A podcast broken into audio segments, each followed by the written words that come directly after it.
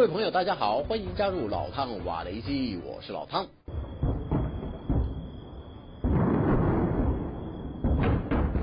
俄罗斯空天军协同叙利亚特战师在首都大马士革北方的哈马省首度举行一场罕见的夜间特战演习。演习场地中，叙利亚派出航空飞弹部队担任联军打击敌空中飞行器的任务。另外，叙利亚炮兵的多管火箭发射车则采用集火射击，远距打击入侵的敌军部队。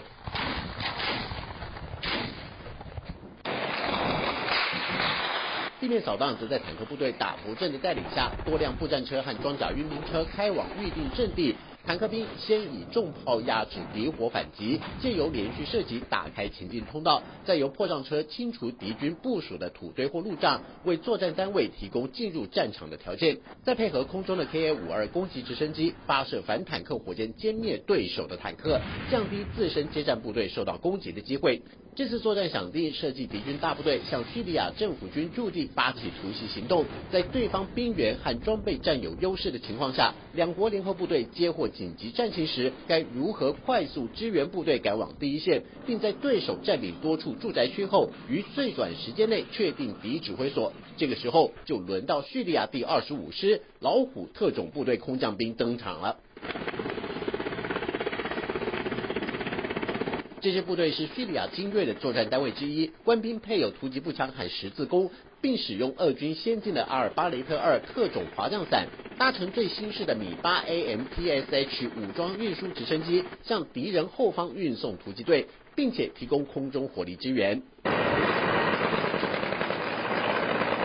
根据俄罗斯国防部的公开资料显示，这款武装运输直升机是依据叙利亚联合突击队的作战经验特别研制出来的空中战斗载具。代号终结者的米八 A M T S H 武装运输直升机又有空中 A K 四十七 的称号，不但配置有二十三公里机炮，机尾和机鼻下方也各有一挺 七点六二 公里机枪，乘坐舱有机枪架可供空降部队使用，作为直升机在目标上空悬停时的自卫火力。而且这款直升机可以在任何时间、任何天候条件下升空执勤，具有较高的机动性和灵活性。就在突击队陆续完成机降任务后，先头部队则是攻入敌军指挥所，俘虏对方军事指挥官，并且将人送上装甲车，后送到作战中心接受调查。对于这次联合夜间军演的目的，俄罗斯和叙利亚分别表示，两国部队在反恐行动上态度一致，不容许蠢蠢欲动的恐怖分子试图破坏叙利亚境内的和平稳定。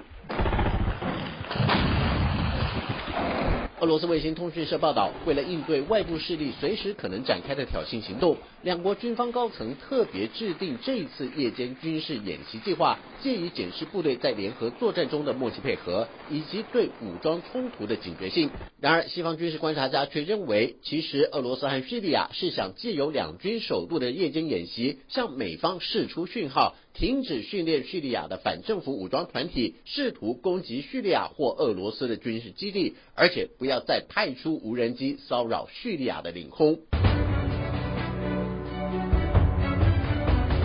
美军中央司令部公布，上个月二十三日，俄罗斯苏三十五战斗机在叙利亚上空向美军 M Q 九 死神无人侦察机近距离投掷热焰弹的影像片段，美军无人机的螺旋桨叶片更因此严重受损。美国有线电视新闻网 C N N 引述中央司令部发言人的说法，在已经结束的七月份里，俄军战斗机至少骚扰了四架美军无人机，甚至在七月六日当天，先后以危险的空中接近，迫使两架美军无人机采取避让动作，这已经危害到两国军机在叙利亚领空安全飞行的基本要求，而且也严重影响美军在当地执行打击伊斯兰国的任务。美方敦促俄国驻叙利亚飞行员停止一切鲁莽而又危险的挑衅行动，确实遵守作为专业空军飞行员的本职学能，不要再干扰美军无人机协助库尔德人所带领的叙利亚民主力量对伊斯兰国所采取的反恐军事行动。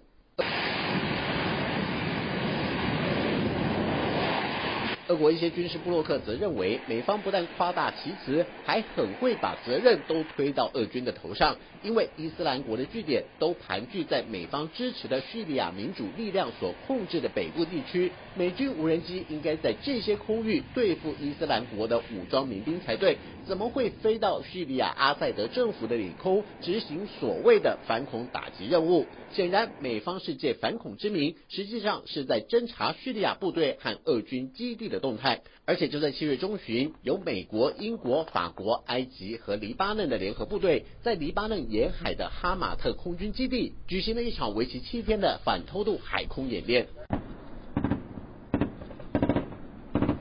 联席指挥官、黎巴嫩武装部队准将萨耶哈表示，自从叙利亚发生内战以来，黎巴嫩大约安置了一百万叙利亚难民，但是有越来越多难民经不起人蛇集团的诱惑，宁愿花费好几千亿元美金和生命危险，企图从海上偷渡到欧洲大陆，寻求更好的生活环境。为了遏止悲剧发生，并且维护黎巴嫩的海域安全，因此在欧美友好国家的支持下，特别举行这次反偷渡及海上救援演习。项目包括巡逻艇在海上包围偷渡船、空中特种部队机降控制等多个科目。但是值得关注的是，黎巴嫩武装部队也罕见的出动了 A 二十九 超级巨嘴鸟轻型攻击机参演。尽管这款战机属于螺旋桨飞机，但是在优异的空中侦察和低强度的空中支援功能上，让 A 二十九 赢得了全球最受欢迎的轻型攻击机的称号。除此之外， A 二十九 也能担任初级飞官进阶飞行时所使用的高教机，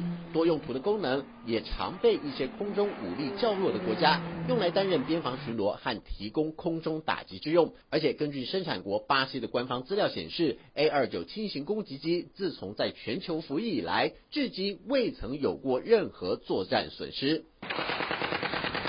说来说去，无论是叙利亚在国内联合俄军的夜间演习，或是美军在叙利亚领空派出无人机的任务，亦或是黎巴嫩的反偷渡海上救援演练，所有军事作为的主要目标还是锁定叙利亚和驻防在此的俄罗斯部队。毕竟临近欧陆的西亚情势，稍有一些风吹草动，就足以让欧洲各国提高警觉。尤其莫斯科方面更将地中海视为是对叙利亚、利比亚和乌克兰军事行动的重要枢纽。如果西方阵营没有在这里把握好主控权，那么俄罗斯对外的扩张企图将会轻而易举地得到实现。好了，就到这里，我们下次见。想看最完整的新闻内容，记得下载 T V B S 新闻网 A P P。